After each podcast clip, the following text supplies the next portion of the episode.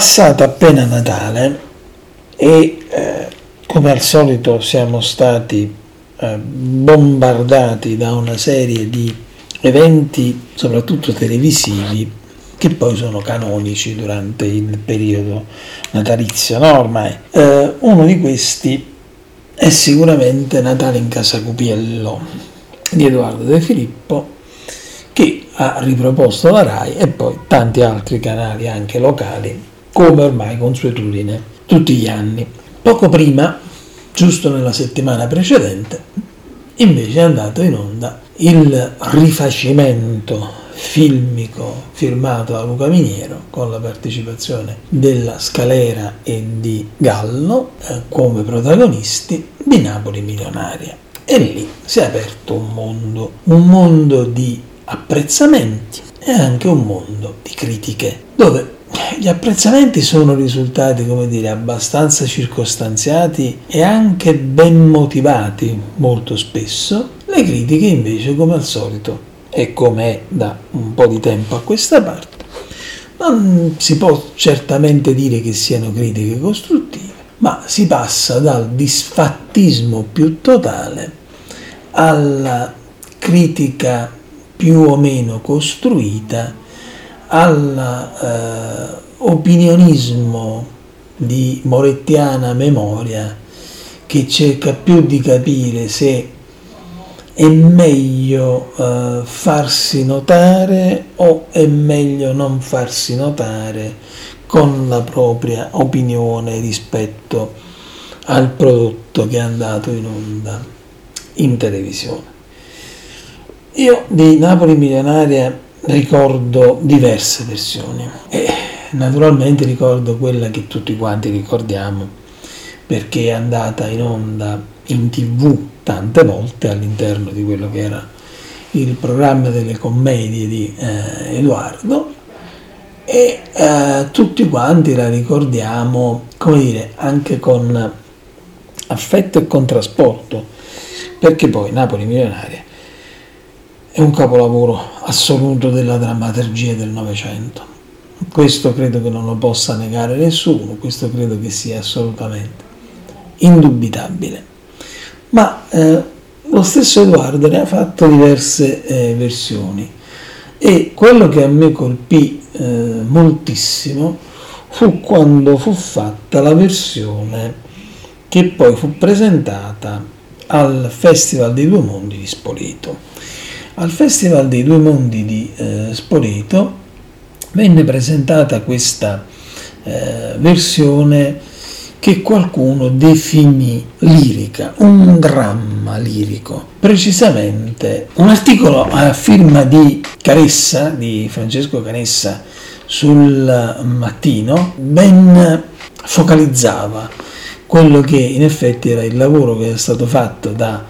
Edoardo per portare Napoli milionaria su questo palcoscenico eccezionale del uh, Festival di Spoleto e Canessa affermava che eh, quello che si era visto non era più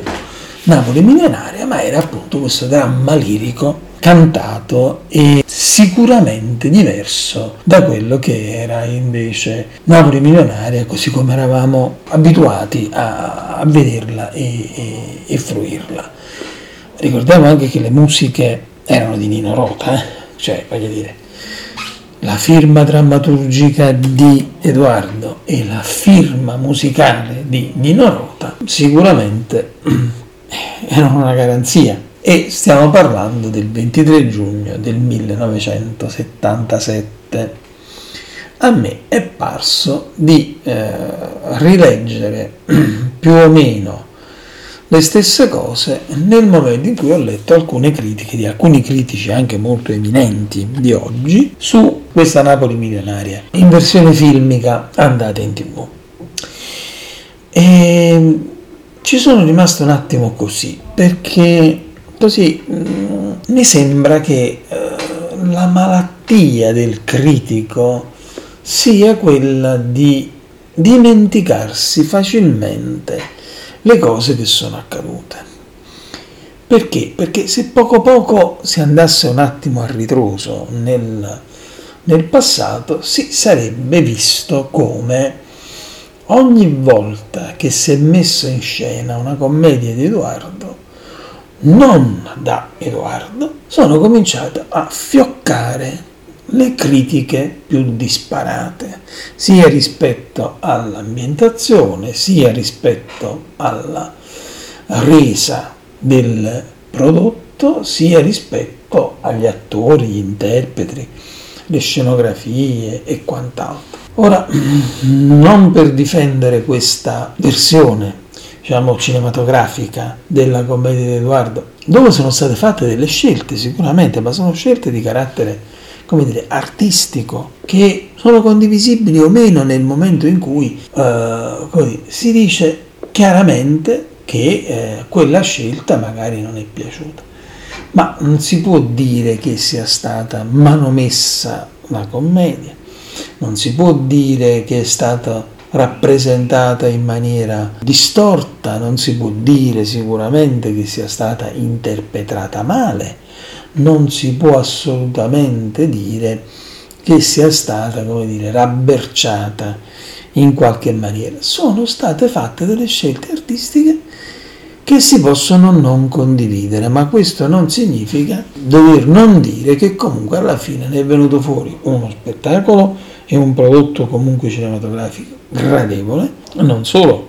gradevole, ma eh, per certi versi anche, come dire, abbastanza moderno, che ha cercato di far cogliere quella che è la contemporaneità insita nello scritto di Edoardo, perché Edoardo in Napoli Milionaria parla della guerra, parla dell'orrore della guerra e focalizza con grande sforzo drammaturgico eh, il suo sguardo proprio sulle storture, brutture della guerra intesa come paradigma, quindi non di quella guerra che in quel momento chiaramente era la seconda guerra mondiale,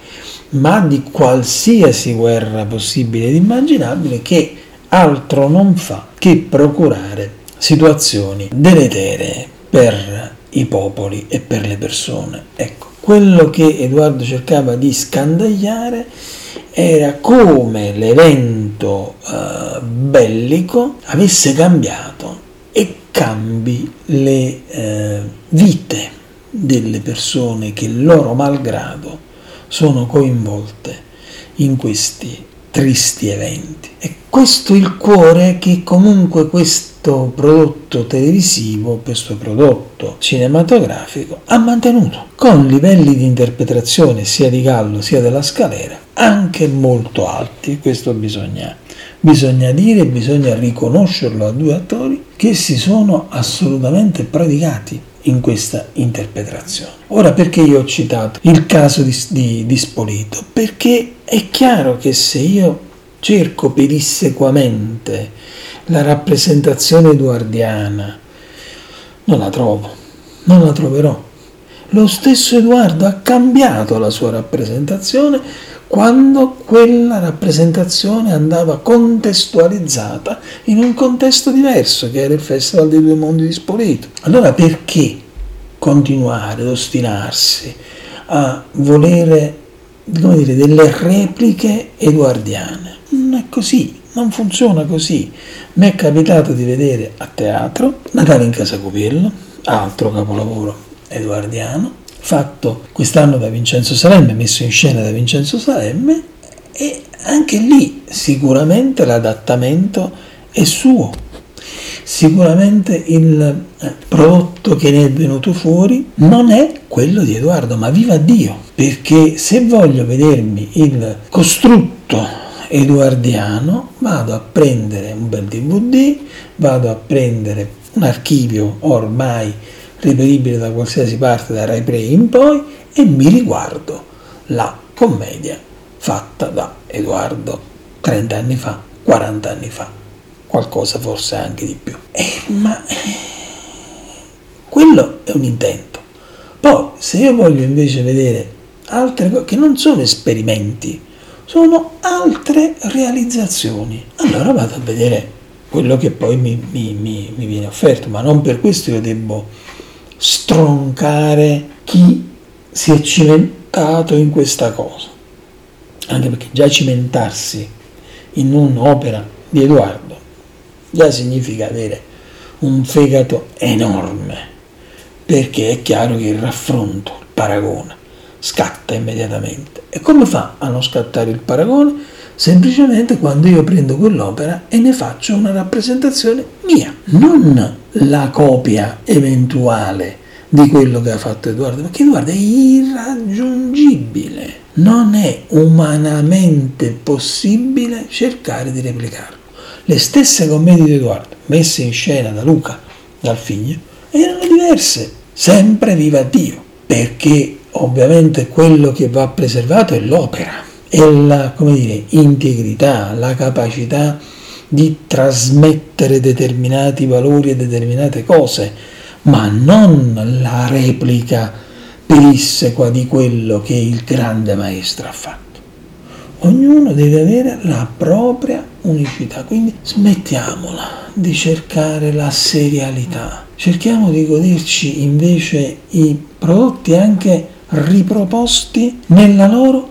unicità, perché è questo che dobbiamo cercare di cogliere. E il resto, la serialità, la pappagallaggine, lasciamola ai social.